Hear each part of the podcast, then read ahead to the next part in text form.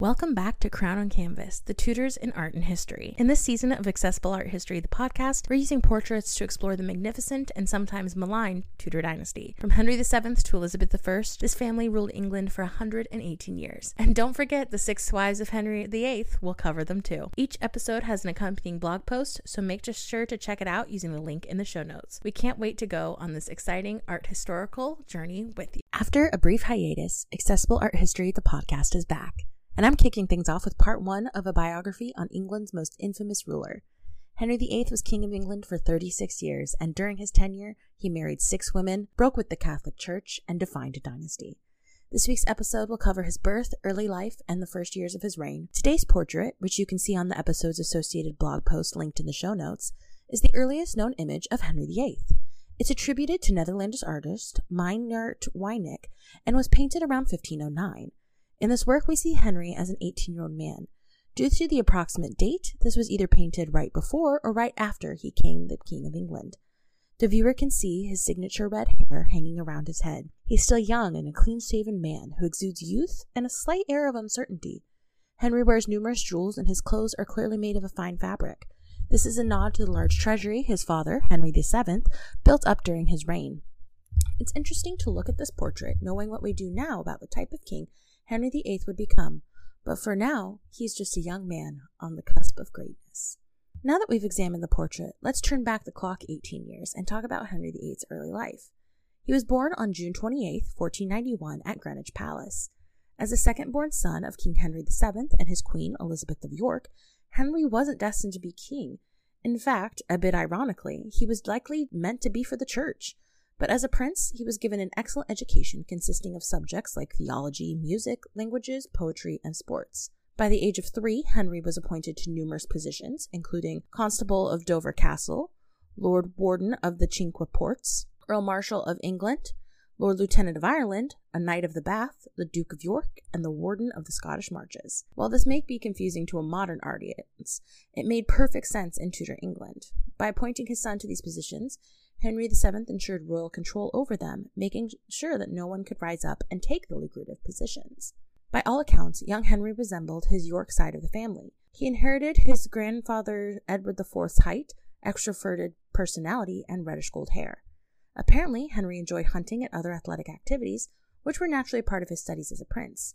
But soon something would happen that would completely upend the royal family and the stability of the Tudor monarchy. But first, let's take a quick break.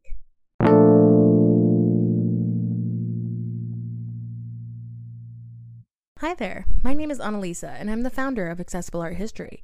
My goal is to bring art history content to anyone that's curious. All my platforms can be accessed for free, but there are ways you can support my cause. If you enjoy this episode, please consider leaving a rate and review on your favorite platform. I also have a Patreon and Buy Me a Coffee account set up if you feel inclined to support accessible art history monetarily. However, I commit to always bringing my work for free because I believe that education should be accessible for those who want and need it. Thank you for listening to today's episode and keep an eye out for more art history content from Accessible Art History.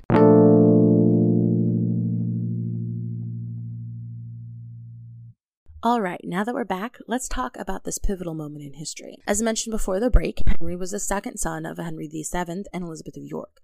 The couple's oldest child was Prince Arthur.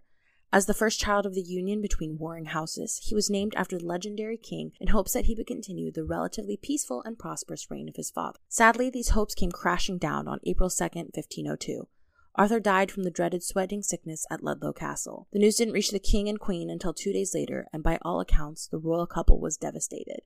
Not only were this, their eldest child dead, but a lot of the hope for the new dynasty was crushed. Of course, there was still young Henry, who was almost 11 at the time. But as the second son, he was preparing for a career in the church, not as the future king of England. For the next several years, Henry was given a crash course in kingship, he was given the new titles of Prince of Wales, Duke of Cornwall, and Earl of Chester in 1504. But outside these appointments, we don't know much about Henry's life at the time. His father kept him fairly sequestered out of fear that his only surviving son would pass away prematurely as well.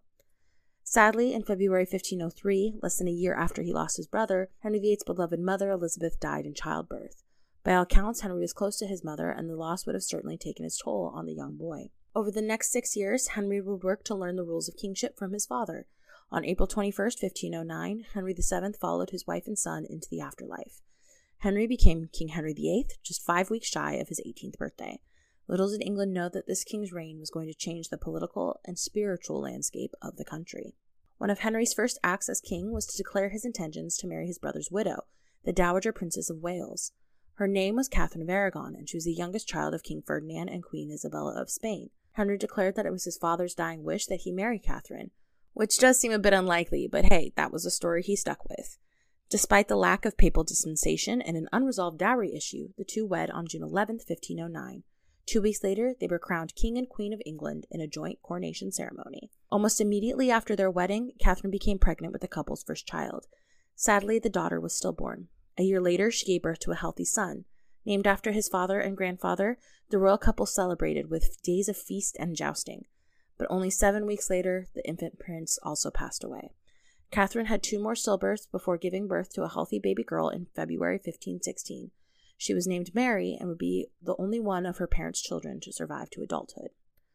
By all accounts, Henry and Catherine had a happy marriage. As with many kings, Henry was known to take mistresses. Bessie Blount, who bore an illegitimate son by the king in 1519, Mary Boleyn, and one of the Stafford sisters were known to have shared his bed, but there may have been other liaisons. However, in the 1520s, one woman would capture Henry's attention and change the landscape of England forever. But that's for another episode. Before we go in that direction, though, let's take things back to Henry's first political moves. Two days after their coronation, Henry made his first big move. He arrested his father's two most unpopular ministers, Richard Empson and Edmund Dudley. They were imprisoned on charges of treason and executed the following year. This was the first of a long line of executions that Henry ordered to remove anyone who was in the way of his power. Another way that Henry wanted to prove his power was to emulate his predecessor, Henry V. He led forces into numerous battles to stake England's place on the European power field. Though it was an island, England did play a part in politics during the day, especially now that the Civil War of the Roses was over. One of the biggest moments in the political arena was a field of cloth of gold in 1520. This was an elaborately planned meeting between Henry VIII and his counterpart, King Francis I of France. Both men were in their 20s, athletic, handsome, and powerful, so it's easy to say that they were rivals. For centuries, both countries caught constantly over territorial claims in France. Because of war and intermarriages, both men had a claim to the title of King of France. But because there was a larger threat on the horizon, the Holy Roman Empire, the courts on both sides of the pond were interested in the idea of peace. In 1518, Cardinal Thomas Wolsey came up with the idea of the Treaty of Universal Peace. It would essentially, quote, guarantee peace between France and England, united against the threat of the Holy Roman Empire.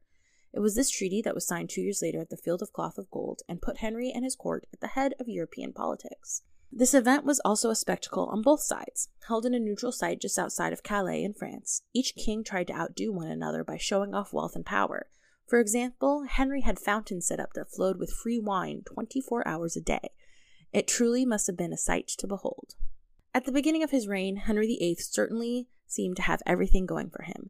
He was handsome, powerful, had a strong queen, and a full treasury. But as many of us know, things would soon take a tumultuous turn. Make sure to tune in next time to hear the continuation of the reign of Henry VIII. Well, that's a wrap on today's episode. Remember to check out the blog post linked in the show notes for images and sources. New episodes come out on Fridays, so make sure to follow at accessible.art.history on Instagram for updates. Until then, happy listening.